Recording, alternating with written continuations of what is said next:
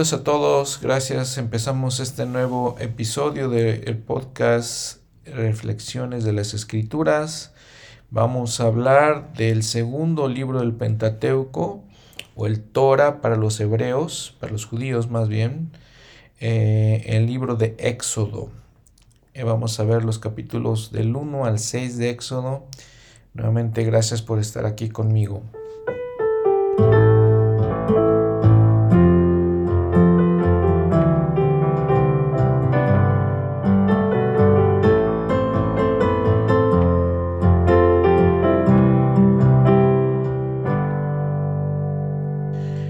Entonces, miren, vamos a empezar hablando de eh, la raíz del nombre Éxodo. Viene derivada del griego éxodos, que significa salida.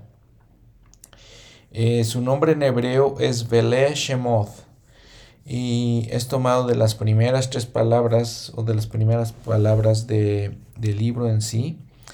Y el libro cuando dice estos son los nombres. Eh, es la misma frase o la misma, lo mismo que dice en Éxodo 46, 8. Y entonces, si ven ahí, el capítulo 1 empieza a nombrar nuevamente a todos los hijos de Israel, a los doce hijos de Jacob. Así empieza este libro. Y pues se nos presenta a este otro personaje muy, muy importante de las escrituras, muy importante para los judíos, Moisés.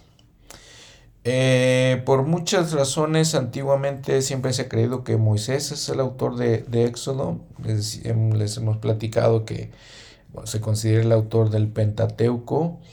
Hay referencias que sí nos dicen, nos, nos dan la idea de que sí fue el autor o en su, en su mayor parte. Hay algunos estudios que se han hecho que como que nos dicen que las fechas no checan, eh, nos hablan un poco de quién era el faraón en, ese, aquel, en aquel tiempo. Por ejemplo, eh, lo que se considera más, eh, más cierto es que se escribió aproximadamente en el 1450 años antes de Cristo y dice que había eh, los faraones en aquel tiempo era Tummos III y su hijo Amotep II. Sin embargo, en, primera de el primer capítulo, en versículo 11, dice que el faraón era Ramsés. Eh, les digo, hay otros estudios que se han hecho y pues bueno, hay diferencia entre los, entre los estudiosos de cuándo fue realmente escrito. Y bueno, la verdad es que no es parte de, lo que quisiera platicar en estos, en estos podcasts, no es parte de lo que, lo que queremos estudiar, porque se, se vuelve complicado. Empezamos a hablar de fechas y de lugares y darle seguimiento, seguir todas estas ideas, les digo, se vuelve complicado y no considero que sea muy importante. No realmente lo considero.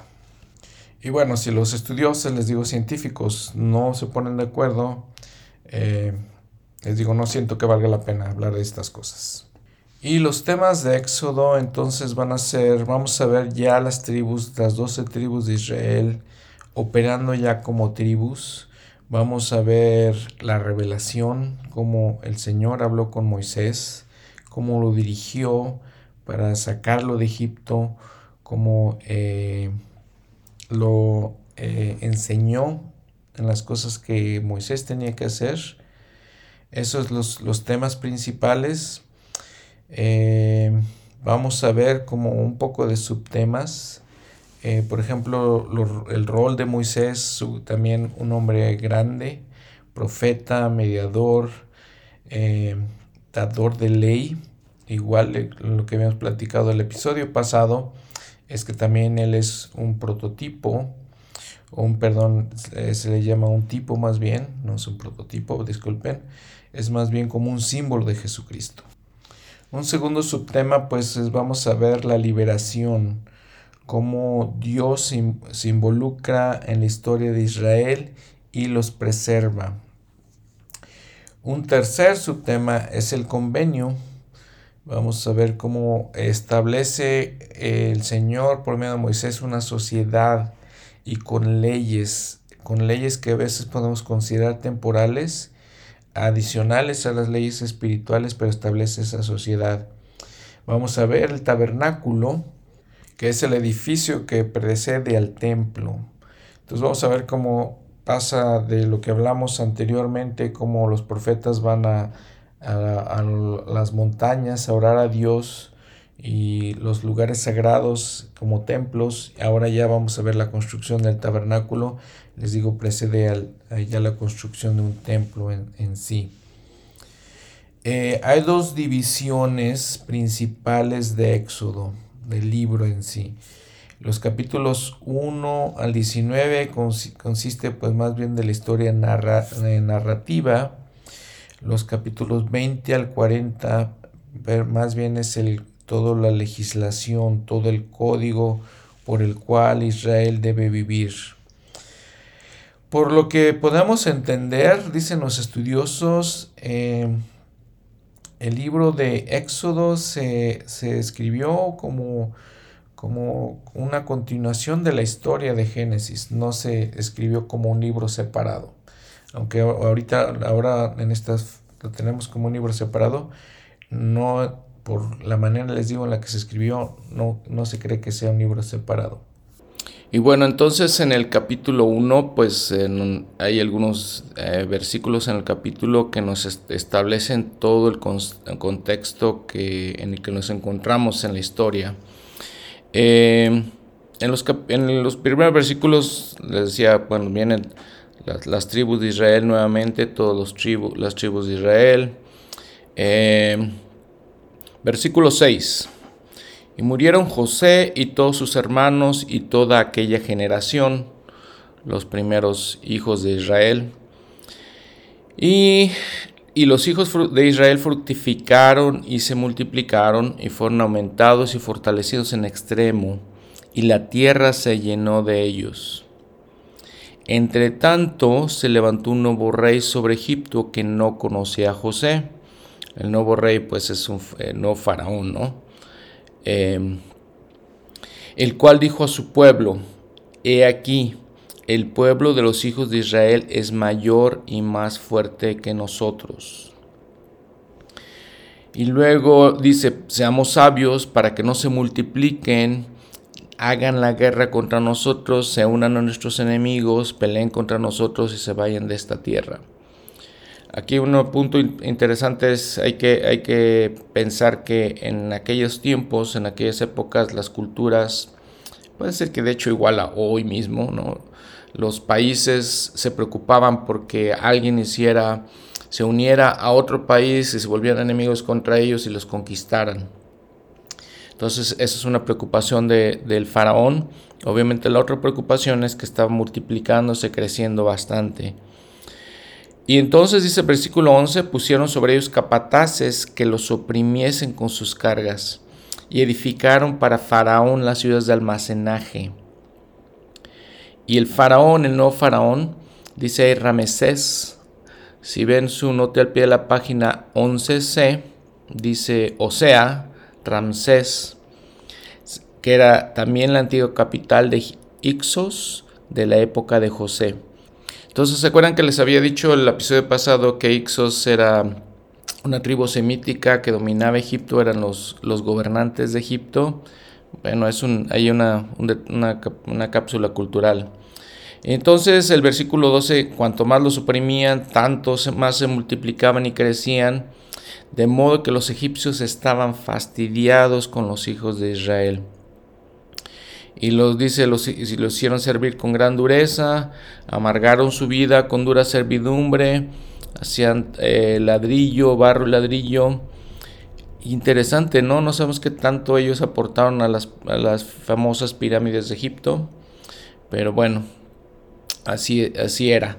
Y les dijo el faraón, ah, ah, dice que había unas parteras hebreas que se llamaban Cifra y Fuga, Y les dijo, cuando asistáis a las hebreas en sus partos y miréis sobre el lecho de su parto, si es hijo, matadlo.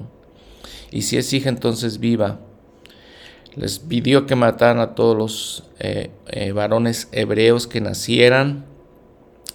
Dice versículo 17, bueno, las parteras no temían a Dios, no hicieron como les mandó el rey, sino que preservaron las vidas a los niños. Y bueno, suceden esas, eso en, ese, en esa situación, ¿no? Y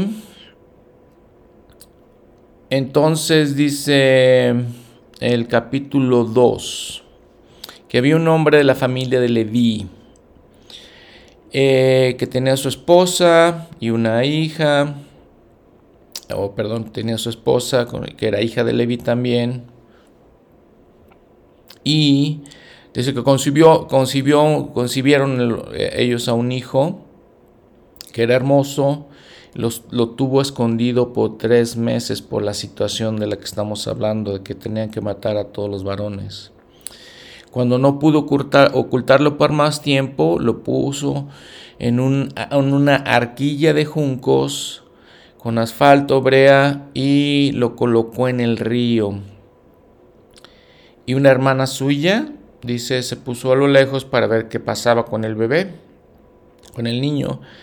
Y en el versículo 5, la hija de Faraón, dice que estaba lavándose en el río con sus doncellas y vio esta arquilla. Y cuando abrió la arquilla, dijo, la tomaron, abrió la arquilla, vieron que vio al niño y teniendo compasión de él, dijo, este es un niño hebreo y lo tomó para sí. Bueno, el versículo 7, fíjense, dice, entonces la hermana del niño le dijo a la hija de Faraón, es aparentemente también lo que habíamos platicado en unos episodios anteriores, la hermana del niño más bien es como la tía del niño, pero aparentemente en las escrituras eh, no existían esos conceptos, o en, la cultura hebrea no existían esos conceptos de tíos, tías, entonces lo hablamos con Abraham, y entonces eh, dice la hermana del niño, la tía, le dijo a la hija del faraón, aparentemente trabajaba con, la hija del faraón, este, la hermana de la mamá de Moisés. Vamos a ver qué es Moisés. Eh, ¿Iré a llamarte una nodriza de las hebreas para que te críe este niño? Le pregunta, y la hija del faraón le dijo sí. Entonces fue la doncella, llamó a la madre del niño, a, a la cual le dijo la hija del faraón, lleva este niño, críamelo, yo te pagaré. La mujer, la mujer tomó al niño y lo crió, o sea, su propia madre lo tomó. Cuando el niño creció, ésta lo llevó a la hija del faraón, la cual lo adoptó y le puso por nombre Moisés, diciendo, porque de las aguas lo saqué.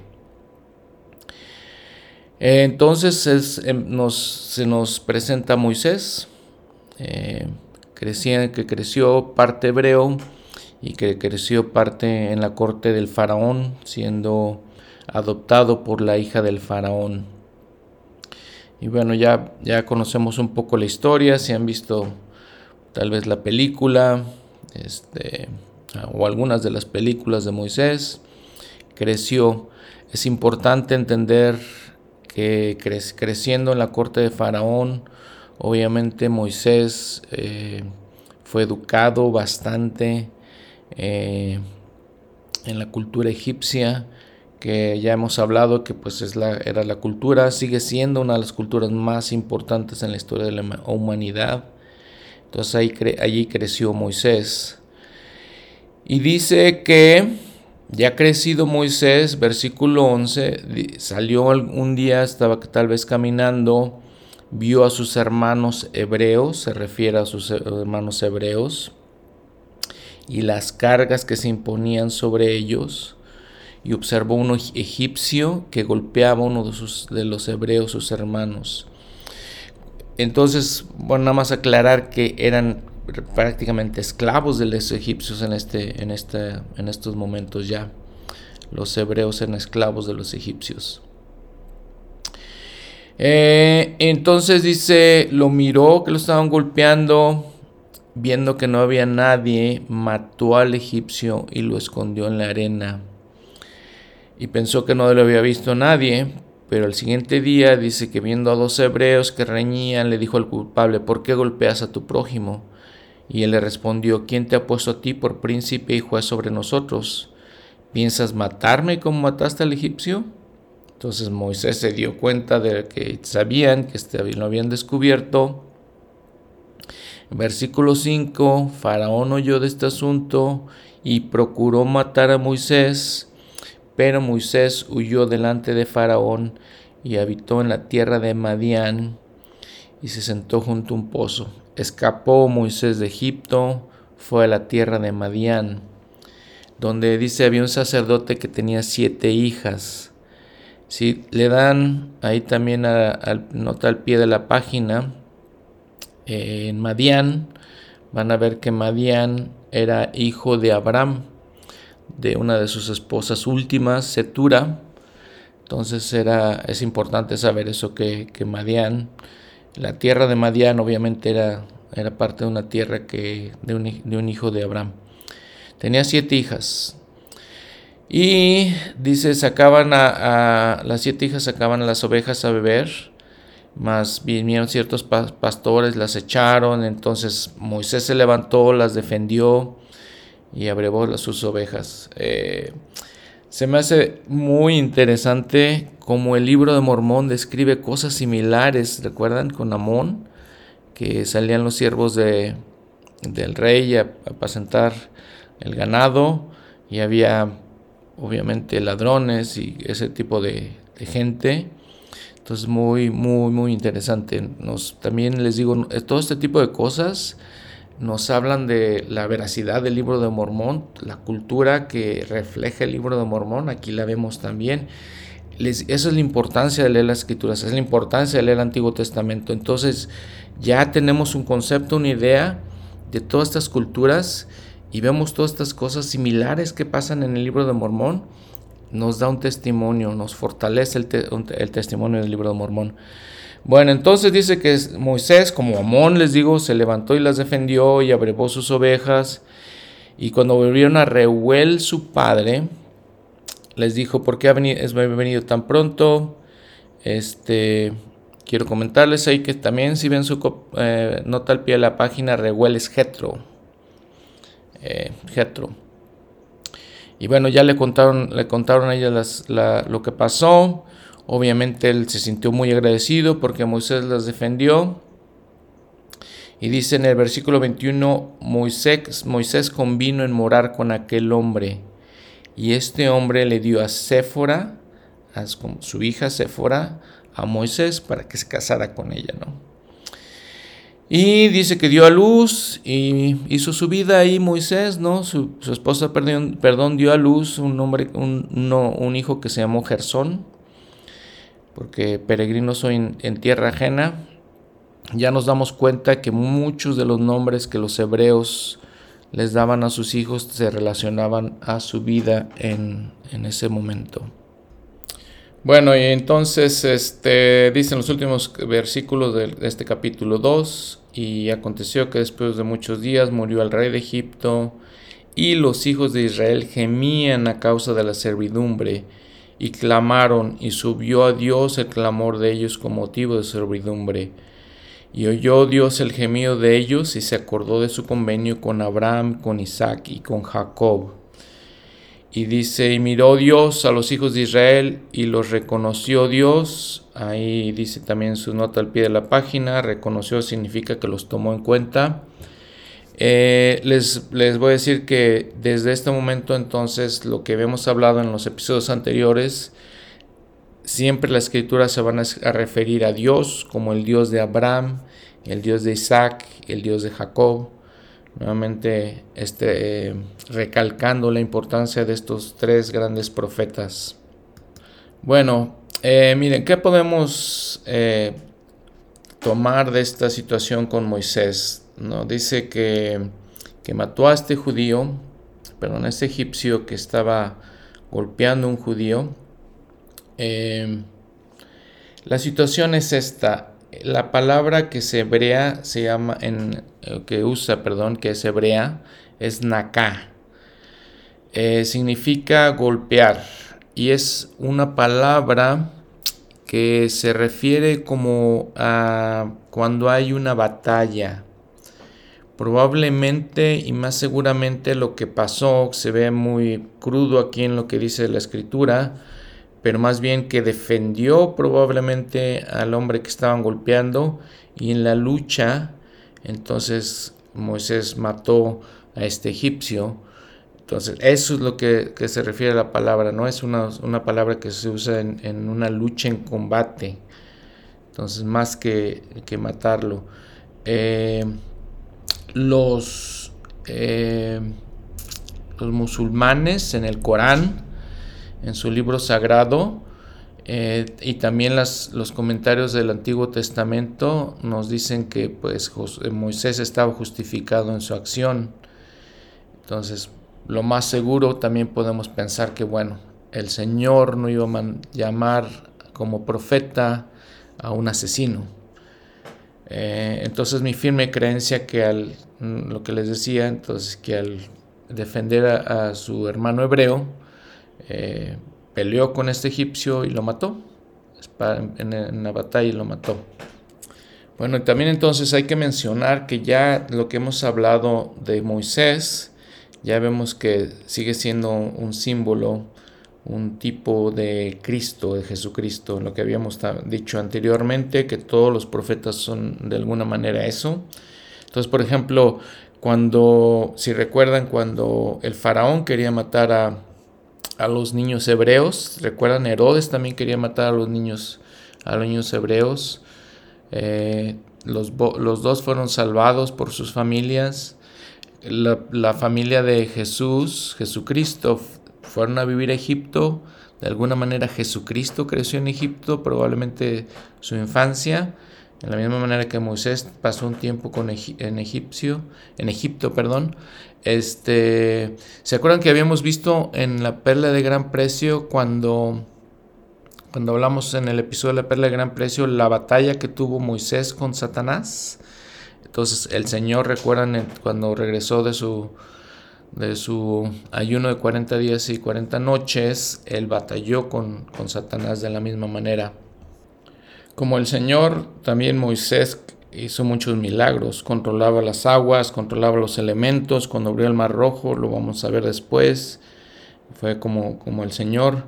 Moisés proveyó el maná, algo, algo que vamos a ver después en el, capítulo 16, el maná que es el, el, pan de vida, Jesucristo es el pan de vida, si lo pueden leer ahí en Juan capítulo 6, de versículos 32 al 50, como Él es el pan de vida. Moisés, fíjense, eh, proveyó la ley para los israelitas, el convenio antiguo, él fue el mediador y de la misma manera Jesucristo fue el mediador para el convenio nuevo. Entonces Moisés proveyó una, ley y Jesucristo proveyó una ley también, aunque una, una ley más alta. Vean lo que dice Juan el, Evangelio de Juan, el capítulo 5, déjenme les leo el versículo 43. Yo he venido en nombre de mi Padre, hablando Jesucristo, y no me recibís. Si otro viene en su propio nombre, a ese recibiréis. 45. No penséis que yo os acusaré delante del Padre. Otro hay que os acusa, Moisés, en quien habéis puesto vuestra esperanza. Porque si vosotros le creyerais a Moisés, me creeríais a mí, porque de mí escribió él. Bueno, un comentario del L. Bruce Ramaconqui dice: Moisés fue a similitud de Cristo, y Cristo era, fue como Moisés. De todas las huestes de los hijos de nuestro Padre Celestial, ellos dos ¿sí? son separados como eh, siendo el uno similar al otro. Todos los hombres son creados a imagen de Dios, tanto espiritual como temporalmente, y todos los hombres son investidos con las características y atributos, los cuales en su potencial eterno eh, tiene eh, la deidad. Pero parece que hay una imagen especial, una similitud especial, se parecen especialmente en cuanto hablamos de el hombre Moisés y el hombre Jesús, Eh, esto, eh, queremos decir con esto que Moisés tenía una resemblanza de su Señor en su apariencia, en su semblante, en su manera de ser. Eh, los dos fueron, eran iguales y las cualidades de uno son las cualidades del otro. Cierro la cita. En el Mesías prometido dijo esto el Elder McConkie. Eh, entonces eran muy parecidos lo que, hemos, lo que ya hemos dicho. Fíjense también que hablando un poquito más de Moisés, obviamente fue educado como un príncipe de Egipto, con maestros de Egipto y hay algunas otras descripciones, por ejemplo, Josefo, este hombre que, del que a veces citado ah, información, eh, dice que tal vez Moisés eh, fue una batalla eh, contra los etíopes y se convirtió en un héroe nacional. Esta historia no ha sido corroborada, pero ahí lo, menciona este hombre Josefo.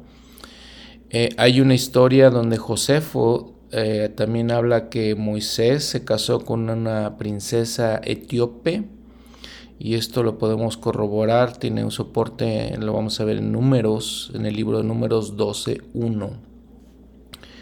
Alguna, alguna parte de la historia de Moisés. Bueno, y entonces eh, Moisés fue a Midian, ya lo habíamos platicado, con su suegro, ya lo habíamos también platicado, eh, importante también que Moisés recibió el sacerdocio de Melquisedec por medio de su suegro. Podemos ver algo de esto en Doctrina y Convenios 84 del 6 al 7. Bueno, capítulo 3. Dice, apacentando Moisés las ovejas de su suegro Jetro, sacerdote de Madián, llevó las ovejas más allá del desierto y llegó a Oreb, monte de Dios. Eh, entonces, Oreb, este lugar Oreb, dice ahí su cita, eh, su nota al pie de la página, era Sinaí también, se le conocía como, como Sinaí. Aparentemente entonces Moisés fue guiado a este monte de Dios y ya habíamos hablado de la importancia de las montañas como lugares sagrados, como un templo en aquellos tiempos para, para los los eh, habitantes de la tierra, los, las personas que seguían a Dios. Y dice, le apareció el ángel de Jehová en una llama de fuego en medio de una zarza, y él miró y vio que la zarza ardía en fuego, mas la zarza no se consumía. Si ven también, ven también ahí su nota al pie de la página, dice la traducción de José Smith, la presencia de Dios, el ángel de Jehová. O sea, clarifica un poco la, traducción de José Smith. Eh, como, como, siempre hemos hablado anteriormente, la palabra ángel se puede traducir también como mensajero. Eh, la palabra en hebreo es malak, pero les digo, se puede traducir como mensajero. Y bueno, la historia continúa de que Moisés vio esta zarza, eh, seguía ardiendo, y lo llamó Dios en ese momento, Moisés, Moisés, y él respondió, heme aquí. Ese es otro tipo cuando hablamos de los mensajeros de Dios, cuando hablamos de Jesucristo, los mensajeros de Dios, Jesucristo especialmente, eh, tenían esa eh, divina investidura de autoridad, en lo cual ellos actuaban y hablaban como si fueran nuestro Padre Celestial mismo. Entonces se llama divina investidura de autoridad, es una doctrina basada en que pueden hacer esto por, por Él. Entonces lo llamó y le dijo, Moisés, nuevamente les, les comento las, las, respuestas que daban los hombres justos, los profetas, eh, los hombres justos en general, cuando el Señor los llamaba, siempre decían, heme aquí y le dijo, no te acerques acá, quita el, calzado de tus pies, porque el lugar en que, está, en que tú estás, tierra santa es. Yo soy el Dios de tu padre, el Dios de Abraham, Isaac y el Dios de Jacob. Nuevamente repitiendo lo que ya les había mencionado desde este punto en adelante, el, el Señor menciona eso siendo el Dios de Abraham, Isaac y Jacob. Y entonces Moisés cubrió su rostro porque tuvo miedo de mirar a Dios. Esto es porque lo que les había mencionado de la traducción de José Smith, que él dice que realmente fue la presencia de Dios. Entonces Moisés requería, necesitaba ser transfigurado para no ser consumido. Ya hablamos igual en, otra, en otro, el otro episodio donde hablamos de ya una experiencia de Moisés con, el Señor, donde él fue transfigurado. En, ah, en el Evangelio eh, hay el, monte de la transfiguración, donde el Señor va con Pedro, Santiago y Juan. Entonces la transfiguración es cuando los hombres tienen esta experiencia muy especial con Dios y, tienen que ser protegidos por el Espíritu, transfigurados para soportar la presencia de Dios. Y entonces el Señor, versículo 7, le da un mandamiento a, a Moisés. Le explica algo el Señor. Y dijo Jehová, bien he visto la aflicción de mi pueblo que está en Egipto, y he oído su clamor a causa de sus opresores, pues conozco sus angustias. Y he descendido para librarlos de manos de los egipcios, y sacarlos de aquella tierra a una tierra buena y ancha, a una tierra que fluye leche y miel, a los lugares del cananeo, del eteo, del amorreo y varias tribus que describe el Señor. Importante que, tomemos en cuenta que en Canaán existían todas estas eh, tribus, todas estas naciones, si queremos llamarle, estos eh, personas. Dice el 9, el clamor pues de los hijos de Israel ha llegado ante mí, he visto la opresión con las que los egipcios los oprimen. Y le dice, ve, por tanto, ahora y te enviaré a Faraón para que los saques, para que saques de Egipto a mi pueblo, a los hijos de Israel. Y como habíamos mencionado anteriormente con Enoch, le dice Moisés a Dios, ¿quién soy yo para que vaya Faraón y saque de Egipto a los hijos de Israel? O sea, eh, Moisés dudó si dijo, esta es una empresa muy grande, es algo muy, muy importante que, que se necesita hacer. ¿Quién soy yo? Les digo, ya vimos la, la situación anterior con Enoch, lo vamos a ver a través del Antiguo Testamento cuando el Señor llama a alguien y entonces les da una tarea importante, muy importante para hacer. Y entonces, pues, eh, la, persona, el profeta, el, el que es llamado, se siente que no es capaz de hacerlo. Una reflexión aquí. ¿Alguna vez hemos sido llamados para hacer algo y sentimos no podemos?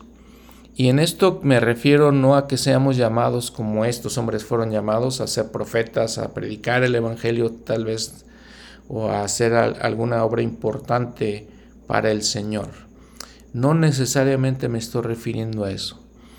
Me estoy refiriendo, por ejemplo, a que somos llamados por medio de los profetas, a, por ejemplo, ser madre de familia, ser padre de familia, a enfrentar dificultades, a enfrentar tribulaciones, a enfrentar retos muy grandes, eh, a enfrentar la vida en general.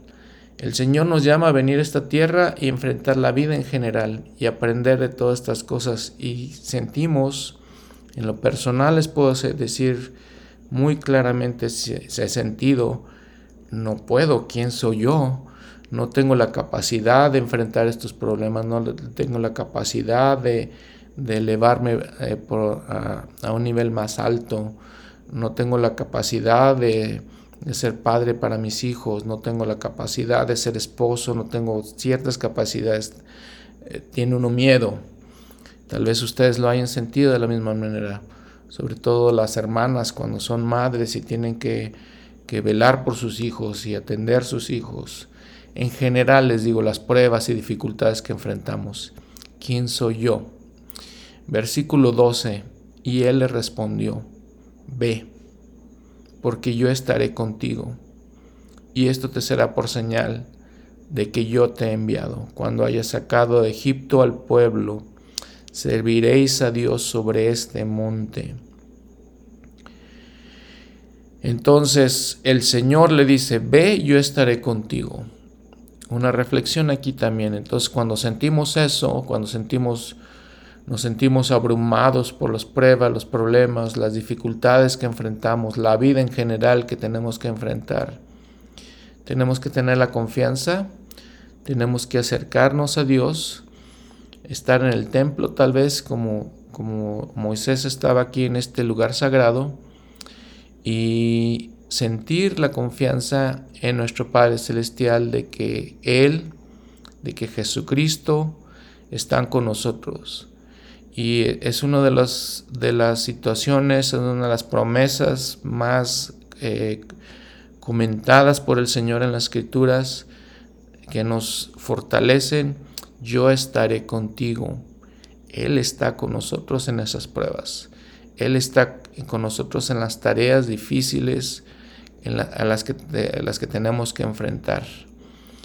Él está con nosotros en un llamamiento. Él está con nosotros al ser madres, padres de familia, al proveer para nuestra familia.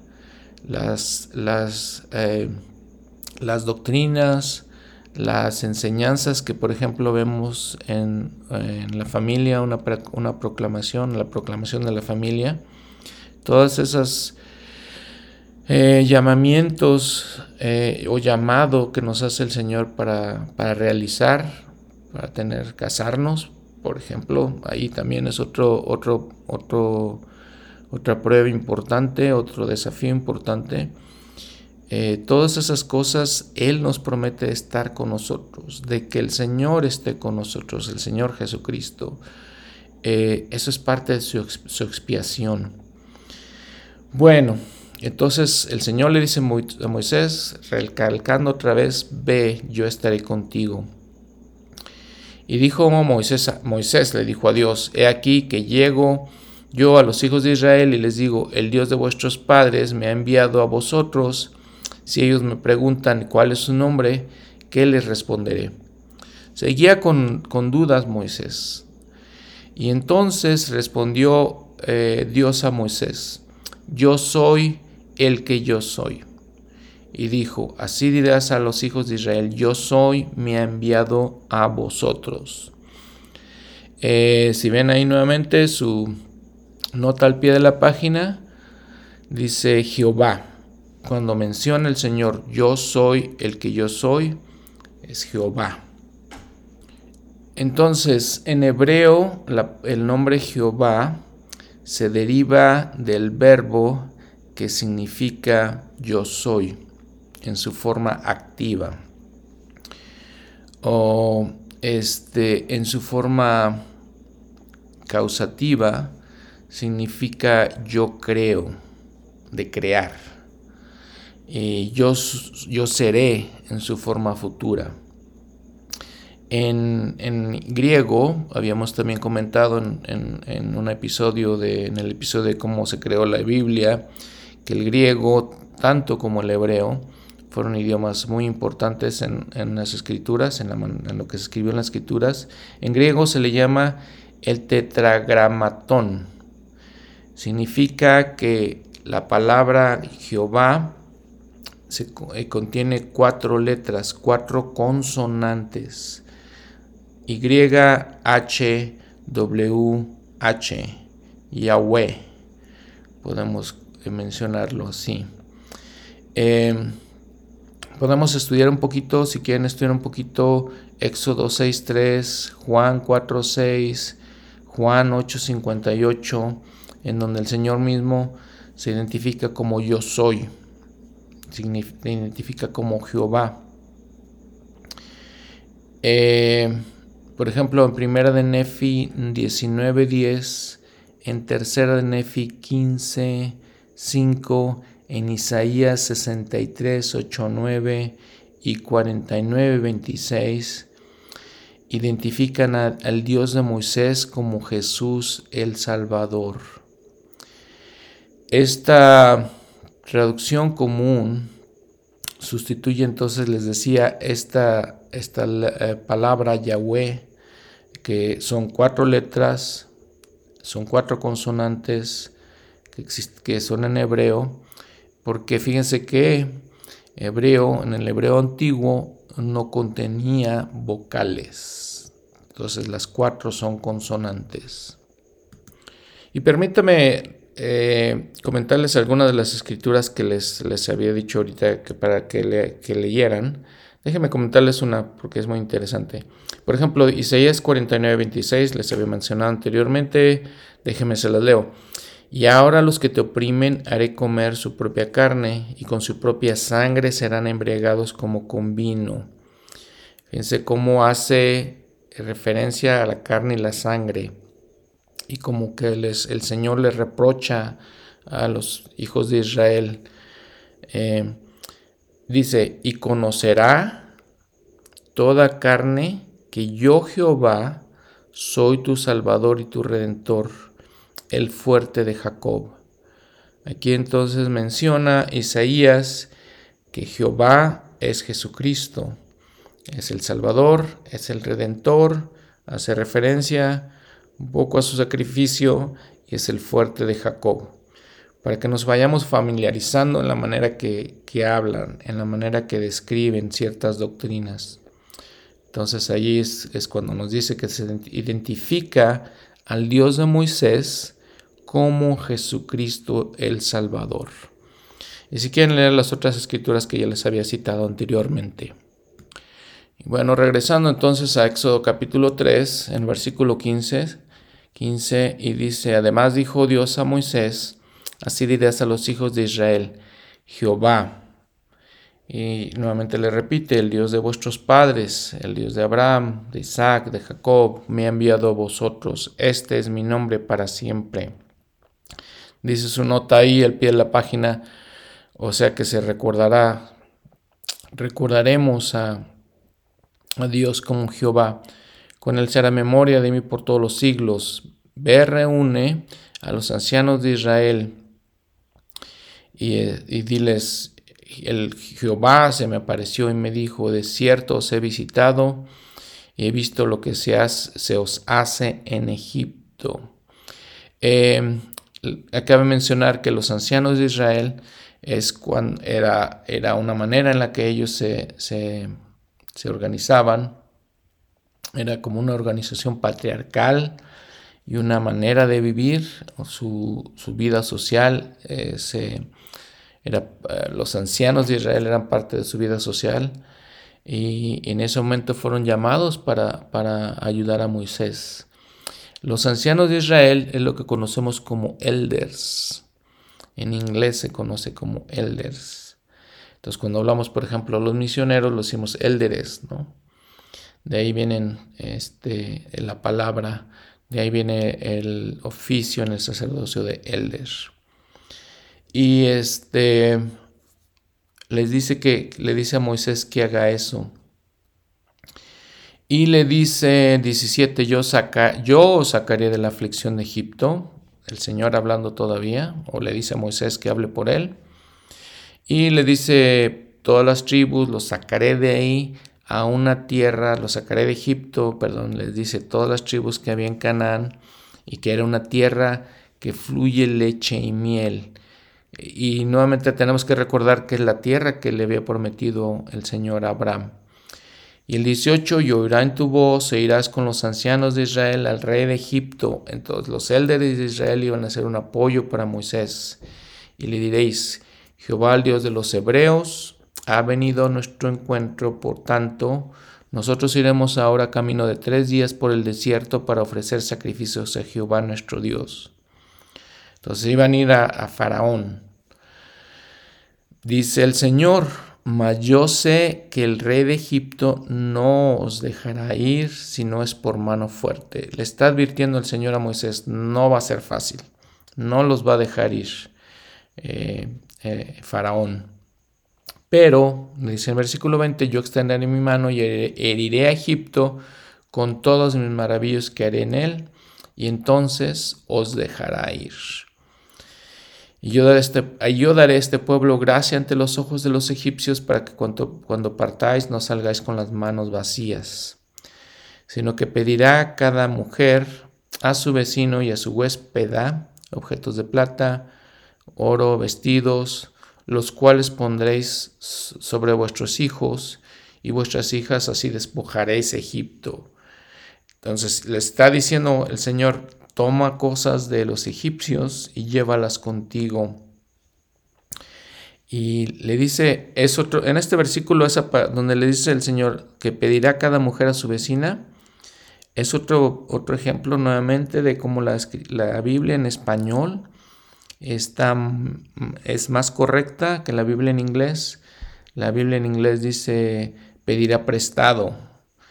Eh, la Biblia en español dice pedirá, y que es, es lo que realmente se, refleja del hebreo, que pidan, que tomen eh, cosas de los egipcios, como que eh, la, la, Biblia en inglés, perdón, la Biblia en hebreo también dice como significa como quitar, sacar, vaciar, más bien es lo que significa. Entonces aquí le dice el Señor que hagan, que hagan eso. Y luego nuevamente le advierte a Moisés que no va a ser fácil, que va a tener que hacer obras, maravillas y milagros para que Faraón lo deje salir. Y sí, son todo lo, la historia que todos creo que conocemos ya de lo que va a acontecer en, unos momentos lo que va a acontecer de cómo Moisés realiza todas estas señales, todas estas cosas impresionantes ante, ante Faraón para que los deje salir. Bueno, vamos a entonces al capítulo 4. Si pueden leer sus, sus notas este, en el encabezado del capítulo, Jehová da señales a Moisés, Aarón es escogido como portavoz, Israel es el primogénito de Jehová, debe ser librado para servirle y algunas otras cosas que suceden en este capítulo. Eh, le dice el Señor entonces que Moisés tenía que efectuar ciertas señales y maravillas para persuadir a, a, Faraón de que los deje salir, de que se deje salir al pueblo hebreo de Egipto. Entonces, esa era la tarea que tenía que realizar, muy importante, muy, muy importante. El Señor eh, en su ministerio en la tierra siempre dice que, o nos dicen las escrituras, que no pidamos señales, que no pidamos maravillas, que no pidamos señales para creer y tener fe. Eh, Doctrina y Convenio 63, el 9 a 10 dice los, los milagros básicamente es como una recompensa a nuestra fe. Eh, hay un libro del presidente eh, Spencer w, w. Kimball que se llama La fe precede al milagro. Entonces el Señor siempre ha dicho, no, no damos señales, no tenemos que tener fe y entonces vienen las señales. Sin embargo, en esta situación, el Señor le está diciendo, Vamos a hacer ciertas señales y maravillas para que el faraón entienda. Y luego les dice en el versículo 1, entonces Moisés respondió y dijo, he aquí que ellos no me creerán ni oirán mi voz, porque dirán, no se te ha parecido Jehová, refiriéndose a que tenía que ir primero con el pueblo de Israel y decirle lo que el Señor le había dicho, que tenían que salir de Egipto, tenía que ir primero con ellos. Y entonces dice Moisés, pues no, no me van a escuchar, ¿no? como tal vez pensando en, aquellos hombres cuando, cuando tuvo este, este pelea con el egipcio eh, y los, unos hombres hebreos y le, le dijeron, ¿quién eres tú? Entonces pensando en eso, Moisés le dijo, igual no oirán mi voz, no me creerán. Y Jehová dijo, ¿qué es esto que tienes en tu mano? Y él respondió, una vara. Era un pastor, andaba con las ovejas, una vara que las que usan los pastores para, para caminar tal vez para apacentar las ovejas. Y él le dijo, el Señor le dijo, échale en tierra. Y él echó en tierra y se convirtió en una serpiente. Y Moisés huía de ella. Entonces dijo Jehová a Moisés, extiende tu mano, tómala por la cola. Y él la extendió, la tomó y volvió a hacer una vara en su mano. Una eh, reflexión, o más bien una aclaración o una enseñanza muy, muy, muy interesante en esto. Entonces le dice a Moisés que toma su vara que tenía, como pastor y que la echa a la tierra y se convirtió en una serpiente. Vamos a ver entonces que para que él pudiera eh, persuadir a los israelitas y a los egipcios de que él representaba al Dios verdadero, le permite hacer señales, lo habíamos comentado, y en esta situación eh, hace que su vara se convierta en una serpiente, como una, una señal para él directamente, está hablando directamente a Moisés.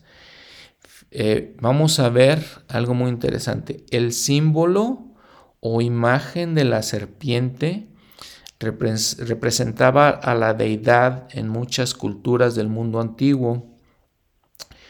Eh, por ejemplo, de hecho, por ejemplo, si ven alguna foto, alguna representación de los faraones egipcios, tenían su, en su cabeza un, un, este, un gorro, algo que usaban en su cabeza donde tenían una cobra, una, cobra, una serpiente.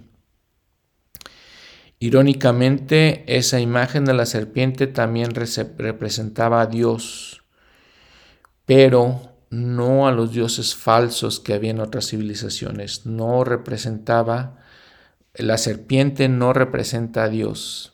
perdón, déjeme decirlo así. La serpiente representa a Dios, no, no a aquellos dioses eh, paganos, no por, no por ejemplo a esa cobra que tenían los, los egipcios o los faraones egipcios. Más bien, la serpiente era el símbolo principal de Jesucristo, su poder para sanar y bendecir. Por ejemplo, vamos a ver, lo podemos ver en números 21, 1 al 9, en Juan 3, 14, 15. Vean lo que dice Juan, Juan 3, 14, 15. Y como Moisés levantó la serpiente en el desierto, Así es necesario que el Hijo del Hombre sea levantado, para que todo aquel que en él crea no se pierda, mas tenga vida eterna. Les digo, es una representación de Jesucristo la serpiente. Cuando entonces podemos pensar, bueno, pero ¿por qué Satanás se presentó con la imagen de una serpiente en el jardín de Edén? ¿Por qué lo hizo?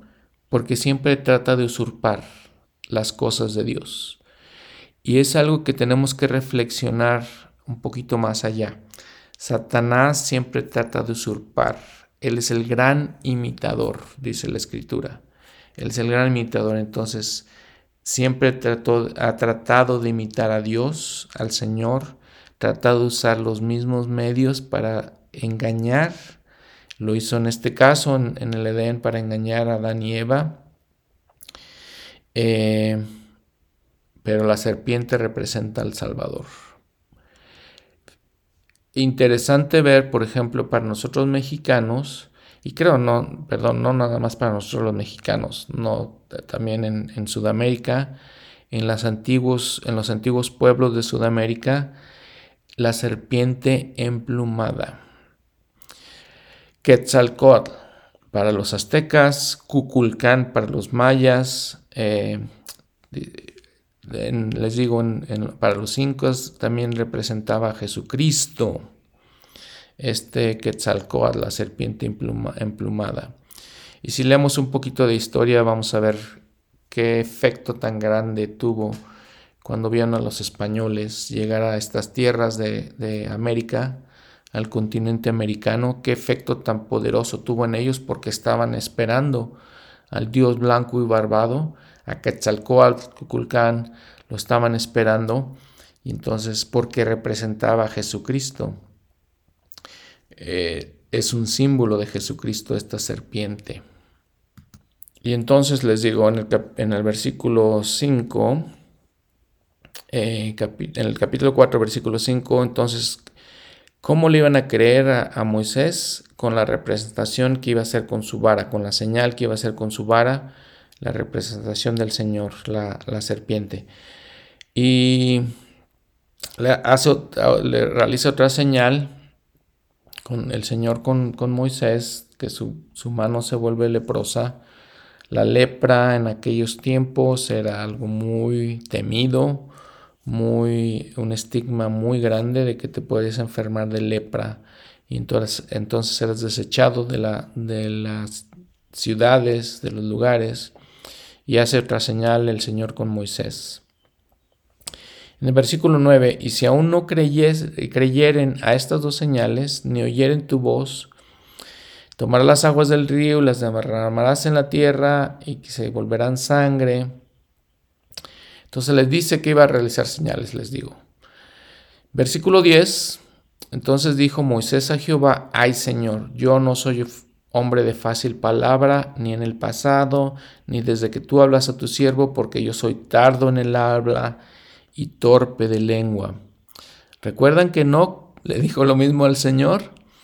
No puedo hablar, no, no puedo, dice, soy como tartamudo, le está diciendo tardo en el habla, torpe de lengua. Eh, no se cree que sea así, no es exactamente lo que creemos. Lo que creemos de que no podía hablar, eh, por ejemplo, el apóstol Pablo en Hechos 7, capítulo 7, versículo 22. Y fue instruido Moisés en toda la sabiduría de los egipcios. Importante que tenía toda la sabiduría de los egipcios. Ya hemos mencionado que los egipcios, Egipto, pues es una de las civilizaciones más instruidas, más poderosas del mundo o de la historia de la humanidad. Fue instruido Moisés en toda la sabiduría de los egipcios y era poderoso en sus palabras y hechos. Entonces, Pablo está diciendo eso como que entonces encontramos contradictorio que Moisés diga, pues hoy no puedo hablar, soy tardo en el habla. Lo que podemos pensar entonces que es que lo que estaba refiriendo Moisés es que si fue instruido en toda la sabiduría de los egipcios, creció en Egipto, Probablemente su lenguaje principal era el egipcio. Y entonces, eh, al tratar de hablar con sus hermanos, los hebreos, le iba a costar trabajo porque no era su lenguaje, eh, su lenguaje fuerte. Ya no hablaba tal vez, tal vez hebreo tan fácilmente, habiendo crecido en Egipto. Lo que pasa igual que nuestros hijos eh, personalmente que aprenden otro idioma como su idioma principal. No siempre sucede. Eh, a mí la verdad en mi familia no ha sucedido, pero a algunas personas sucede de que pues ya el, idioma original de nuestra tierra ya no es, eh, no es el idioma principal de la, de la familia. Bueno, entonces eso parece que de acuerdo con los comentarios de los estudiosos de las escrituras, probablemente Moisés estaba refiriendo a que su lengua eh, que dominaba más era el egipcio. Eh, entonces habíamos visto, ya les había comentado, Enoch se hizo también, no quería realizar la tarea que le dio el Señor. Los profetas en general, vamos a ver cómo existen varios profetas que llama el Señor, les decía eso ya, y que no querían realizarlas porque se, se sentían que pues no eran lo suficientemente inteligente, no lo suficientemente espiritual, no lo suficientemente fuerte. Tal vez, dice estos comentarios, tal vez el Señor nos está enseñando, tratando de enseñar algo, lo que les comentaba anteriormente, de que pues nuestra sabiduría, nuestro conocimiento, nuestra fuerza física puede no ser suficiente para realizar las tareas que nos manda el Señor lo que les había comentado, las tareas de casarnos, de tener familia, pueden, podemos no creernos suficientemente capaces de realizar esas cosas, pero el Señor nos está enseñando aquí con los profetas de que estando Él con nosotros podemos lograr cualquier cosa, porque para Dios nada imposible es, y Él, si nos acercamos a Él, Él estará con nosotros. Y entonces de esta, de esta conversación que Moisés tiene con, el Señor, le dice, le dice Moisés, y eh, le dijo en el versículo 13, ay Señor, envía por mano del que tú quieras enviar. Y el Señor le dice a Moisés, ok, está bien, no sabes que yo sé que existe tu, tu hermano, Aarón. Le dice en el versículo 14, ¿no conozco yo a tu hermano Aarón, el levita? Yo sé que él habla bien y que él saldrá a recibirte eh, y al verte se alegrará en su corazón. Tú hablarás a él y pondrás su palabra en su boca, las palabras que yo estaré, y yo estaré en tu boca y en la suya, y os enseñaré lo que habéis de hacer. Y él hablará por ti al pueblo, y él te será a ti en lugar de boca, y tú serás para él en lugar de Dios. Nada más pongan atención que ahorita lo que está preocupado Moisés es que tiene que hablar con su pueblo, con los hebreos primero, y convencerlos a ellos de que tienen que salir de Egipto. Entonces por eso se preocupa porque el hebreo no era su idioma principal. Pero entonces el Señor le dice, mira, ¿tú crees que no sé que existe tu hermano Aarón? Aarón, su hermano, de su, de su mamá, eran levitas, les decía, de la tribu de Leví. ¿Y tú crees que no existe? Dice, eh, hablaré a él, hablaré a ti y os enseñaré lo que debéis hacer. Como un poquito como lo que hizo Nefi cuando dice que fue a, Labán no sabiendo de antemano qué tenía que hacer, pero era un mandamiento que le estaba dando Dios, el Señor, eh, sintiéndose igual, Nefi no capaz de hacerlo, pero Nefi, la grandeza de Nefi es que no dudó, no sabía qué tenía que hacer, pero confiaba en que el Espíritu de Dios le iba a decir qué hacer. Eh, les digo, todo, vemos ese patrón en muchos profetas. Bueno, entonces Aarón, Moisés iba a ir con Aarón, Aarón iba a hablar por él, Aarón iba a ser el portavoz, Moisés iba a recibir revelación de Dios, Aarón lo iba a recibir también y Moisés de alguna manera le, iba a decir a Aarón que él hablara. Y bueno, entonces le da estas instrucciones el Señor. Dice el versículo 18, Moisés regresó a su suegro Jetro y le explicó, es muy, nos menciona esta escritura, el versículo 18, así muy, muy poco, muy escaso lo que le explicó a Moisés a Jetro. Jetro siendo un sacerdote, teniendo el sacerdocio. Me imagino que Moisés le explicó más cosas.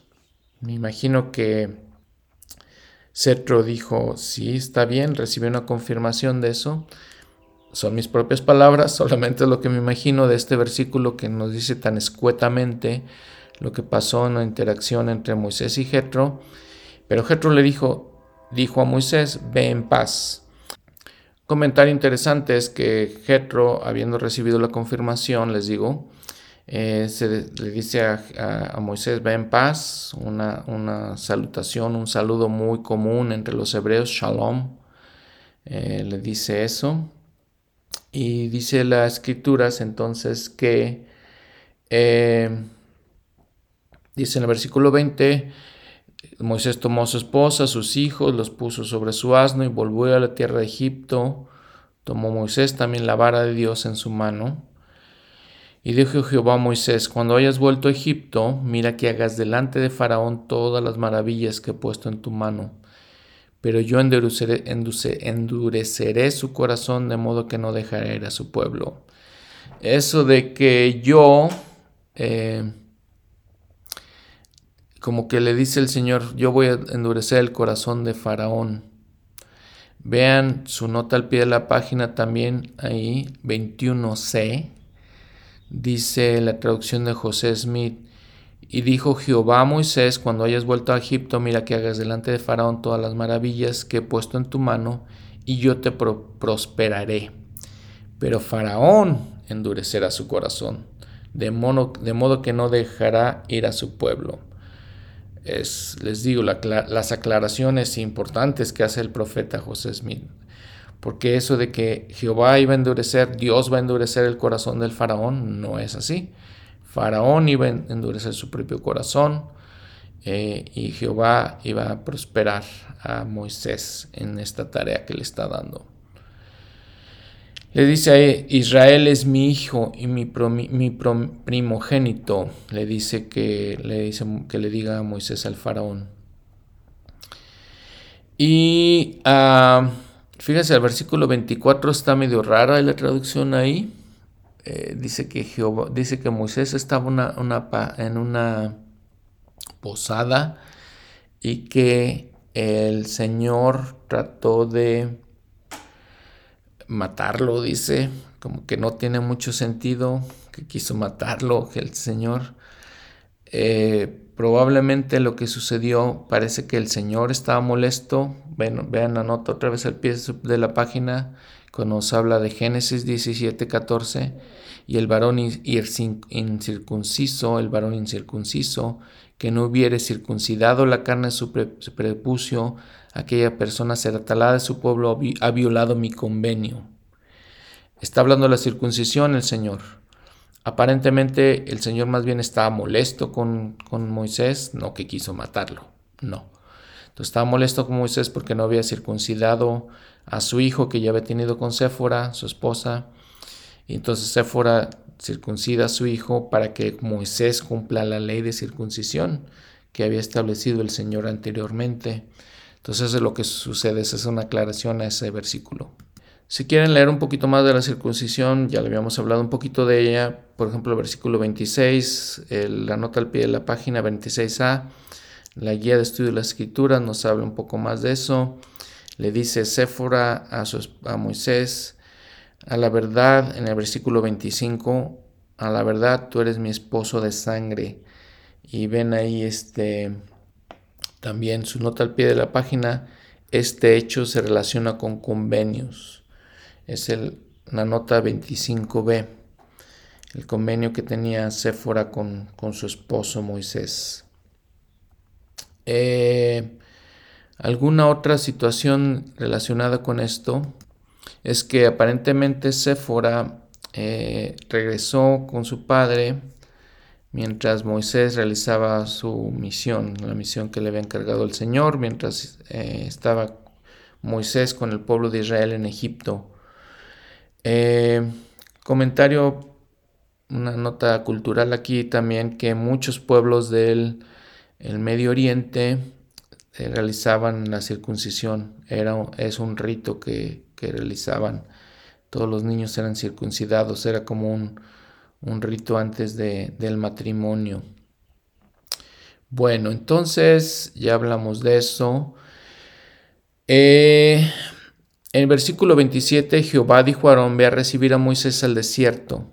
Y él fue y lo encontró en el monte de Dios y le besó. Punto importante, lo encontró en el monte de Dios. Se fue a reunir con él. Había sido llamado eh, Aarón para, para predicar a los o sacar al pueblo de Israel de Egipto. Y lean por favor el capítulo 7 de Hechos en el Nuevo Testamento Perdón, y ahí fe de ratas, creo que había mencionado en la escritura que leí anteriormente que el apóstol Pablo está hablando Esteban. El apóstol Pablo todavía no era apóstol, de hecho. Está hablando Esteban, que era uno de los apóstoles. Eh, dice ahí, Esteban relata la historia de Israel y menciona a Moisés como prototipo de Cristo. Testifica de la apostasía de Israel. Entonces lean por favor ese, ese capítulo, cosas muy interesantes. Em, regresando un poquito al llamamiento de Aarón, en este caso sí, el apóstol Pablo dice, nadie puede ser llamado por sí mismo, sino que es llamado de Dios como lo fue Aarón. Entonces el Señor llamó a, llamó a Aarón, perdón. Eh, si nos regresamos un poquito al versículo 16 en Éxodo capítulo 4, versículo 16, Él hablará por ti al pueblo le está diciendo el Señor a Moisés que Aarón hablará al pueblo, te será a ti en lugar de boca y tú serás para él en lugar de Dios. Vean en la nota al pie de la página 16b lo que dice en cuanto a los profetas, que son un portavoz de Dios, por tanto hablan por Dios o en nombre de Él. Y bueno, este continúa la historia. Dice que en el versículo 29 Moisés y Aarón reunieron nuevamente a los ancianos, los élderes de Israel, y habló Aarón todas las palabras que Jehová había dicho a Moisés, e hizo las señales delante de los ojos del pueblo, y el pueblo creyó, y al oír que Jehová había visitado a los hijos de Israel y que había visto su aflicción, se inclinaron y adoraron. Y realmente es la primera vez que nos relatan las escrituras que ya Israel, siendo un pueblo, descendientes de los doce hijos de Israel, de Jacob, ya eran un pueblo y es la primera vez que un profeta, o nos, nos dicen las escrituras de un profeta, Moisés y Aarón, se presenta delante de ellos y los llama. Y lo creyeron y estaban agradecidos porque el Señor los había visitado en su aflicción. Y en ese momento se inclinaron y adoraron. Capítulo 5. Y entonces, ya que habían hablado con el pueblo de Israel, Moisés y Aarón fueron ante Faraón y le dijeron, Jehová, el Dios de Israel, dice así, deja ir a mi pueblo a celebrar celebrarme fiesta en el desierto. Y Faraón respondió, ¿quién es Jehová para que yo oiga su voz y deje eh, ir a Israel? Yo no conozco Jehová, ni tampoco dejaré ir a Israel. Obviamente no quiso el faraón, dijo, ¿quién es este Dios? Yo no creo en este Dios, ¿quién es? Y ellos le explican, el Dios de los hebreos nos ha pedido que salgamos de Egipto vayamos al desierto. Y Faraón les dije, no, regresen a sus tareas. Eh, fíjense lo que hace el faraón. Los versículos 6, 7, 8 le dice, ah, ok, si quieren que se vayan, ok. Entonces le dijo a sus capataces, el faraón, que se hicieran cargo de los, los hebreos que les pusieran a trabajar más, que lo que dice la escritura es que aparentemente los egipcios llevaban paja para crear los ladrillos y eso les ayudaba a los hebreos, entonces dice que los hebreos ahora tienen que coger su propia paja, entonces eh, son ciertas cargas graves, no más cargas le da Faraón al pueblo de Israel. Y nuevamente la reflexión sería, cuando a veces nos encontramos en problemas y dificultades, a veces esos problemas y dificultades se vienen, se vuelven mayores antes de que recibamos la bendición. Algo que tenemos que reflexionar. Difícil, difícil de hacer, difícil de entender, pero es lo que es lo que está sucediendo aquí que tenemos que entender, aplicar las escrituras a nuestras propias vidas. Y, por ejemplo, en el versículo 14 dice, y azotaban a los cuadrilleros de los hijos de Israel. Eh, les digo, les, les, pusieron más cargas. Eh, bueno, por ejemplo, dice que tenían una cierta cuota de ladrillos que tenían que, producir y la cuota este, se las habían aumentado. Estaban afligidos y se quejaron con Moisés y Aarón.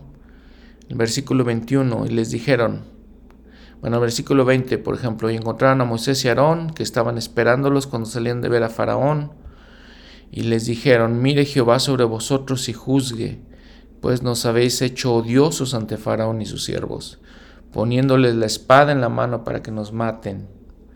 Están diciendo a, Moisés y Aarón, ¿por qué hacen que se enoje el Faraón? Les están dando la espada, eh, les están dando razones para que nos odien, para que nos maten. Entonces Moisés se volvió a Jehová, le dijo, Señor, ¿por qué afliges a este pueblo? ¿Para qué me enviaste? Vean lo que dice, lo que les dice Moisés al Señor. ¿Por qué lo afliges? O sea, en lugar de, ser salvación para ellos es más aflicción. Le dice en el 23, fui a Faraón para hablarle en tu nombre, él ha afligido este pueblo y tú no has librado a tu pueblo. Nuevamente la reflexión, tenemos pruebas Y a veces esas pruebas se vuelven más grandes antes de que venga la bendición. Se vuelven mayores. Sí, fíjense, sí. Es algo que, que lo he pensado en mi propia vida. Cuando las pruebas se acumulan. Hay una frase que, que dice el, el Elder Holland, ¿no? En una, en una conferencia es una frase poquito conocida, más bien que se usa en inglés, es cuando agregas un insulto a la herida que ya tienes. Eso fue lo que está pasando con el pueblo de Israel. El versículo, perdón, el capítulo 6. Ya una vez que se quejó a Moisés con el Señor, Jehová le dice, Ahora verás lo que yo haré a Faraón, porque con mano fuerte los dejará ir y con mano fuerte los ha de echar de su tierra. Y le ratifica el Señor a Moisés. Le dice, yo soy Jehová. Me aparecí Abraham, Isaac y Jacob con el nombre del Dios omnipotente. Pero no me di con mi nombre Jehová, no me di a conocer a ellos. Y también establecí mi convenio con ellos de darles la tierra de Canaán, de la que fueron forasteros y en la cual peregrinaron. Así asimismo yo he oído el gemido de los hijos de Israel, a quienes hacen servir los egipcios y que me he acordado de mi convenio. Por tanto dirás a los hijos de Israel, yo soy Jehová, y yo os sacaré de debajo de las pesadas cargas de Egipto, y os libraré de su servidumbre, y os redimiré con brazo extendido y con grandes juicios. Y os tomaré como mi pueblo y seré vuestro Dios. Y vosotros sabréis que yo soy Jehová vuestro Dios, que os sacó de debajo de las pesadas cargas de Egipto. Y os llevaré a la tierra por la cual alcé mi mano jurando que daría a Abraham y a Isaac y a Jacob, y yo os la daré por heredad. Yo Jehová. El Señor ratifica en medio de sus aflicciones de, los, de lo que tenía el pueblo de Israel, quién es Él. Dice que se presenta por primera vez con ellos con el nombre de Jehová y que Él los protegerá y los bendecirá y los sacará y, los, y que ha escuchado sus angustias, que ha escuchado su pesar y que los sacará y los bendecirá nuevamente. Les dará grandes bendiciones.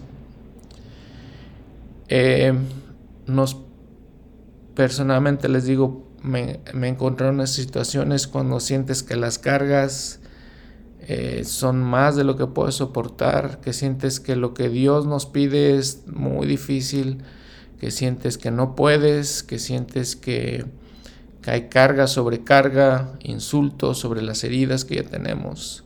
Y el Señor nos dice, yo soy Jehová y lo sacaré de esas cargas. Y Él escucha nuestras angustias y nuestros pesares. Y nos bendice con milagros que a veces no, no reconocemos. Con sus tiernas misericordias, lo que habla el, el Elder Bednar, que a veces les digo son cosas pequeñas que no nos damos cuenta, pero que aligeran nuestras cargas, que aligeran nuestros, nuestros pesares. Y aquí el Señor está diciendo a Moisés, yo soy Él, el Todopoderoso, me dice, el Señor Omnipotente. Lo, fíjense cómo lo menciona ahí él. Yo soy el Dios omnipotente, todo lo puedo. Y le da esa instrucción a Moisés. Y en medio de todos esos pesares que sentía Moisés por su pueblo, entonces le dice el Señor, ve a Faraón nuevamente a veces el Señor nos dice cuando estamos, les digo, desfallecidos, angustiados, que sigamos tratando, sigamos esforzándonos, perseveremos hasta el fin, eh, perseveremos nuestras cargas con, con buen corazón. Eh, les digo, algo difícil de hacer, pero el Señor le dice a, Moisés, ve otra vez con el, con el faraón y nuevamente eh, Moisés se queja, ¿cómo me va a escuchar el faraón? no me va a escuchar. Y nuevamente ratifica lo que le está diciendo el Señor a Moisés.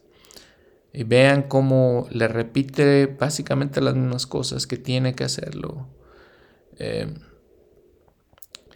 y luego, bueno, viene una parte que es genealogía, cómo estaban organizado el pueblo de Israel y las cargas, o perdón, las tribus. Y dice el versículo 26, este es aquel Aarón y Moisés, de los cuales, a los cuales Jehová dijo, sacad a los hijos de Israel de la tierra de Egipto para, según sus ejércitos. Y nuevamente repite en el 29, entonces Jehová habló a Moisés diciendo, yo soy Jehová. Di a Faraón, rey de Egipto, todas las cosas que yo te diga. Y nuevamente Moisés le dice, pues no sé cómo decirlas.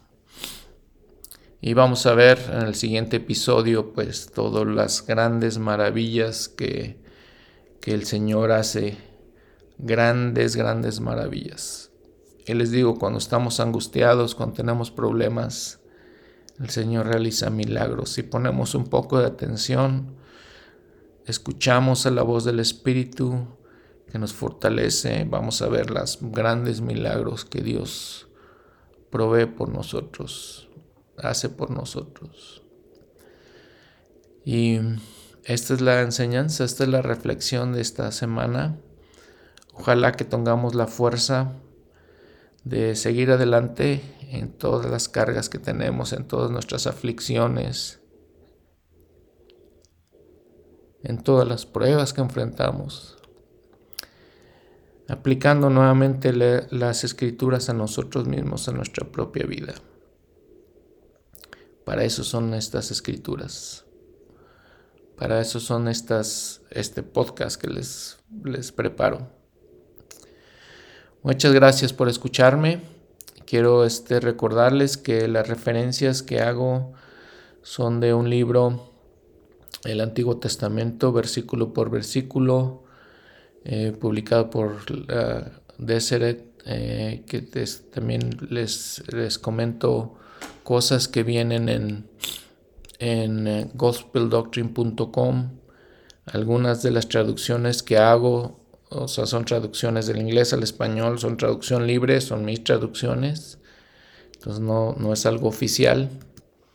Y terminando este, este episodio, eh, quisiera también mencionar que como el Señor empieza eh, ya como un pueblo, el pueblo de Israel ya empieza a ser, recordarle los convenios que hizo con ellos.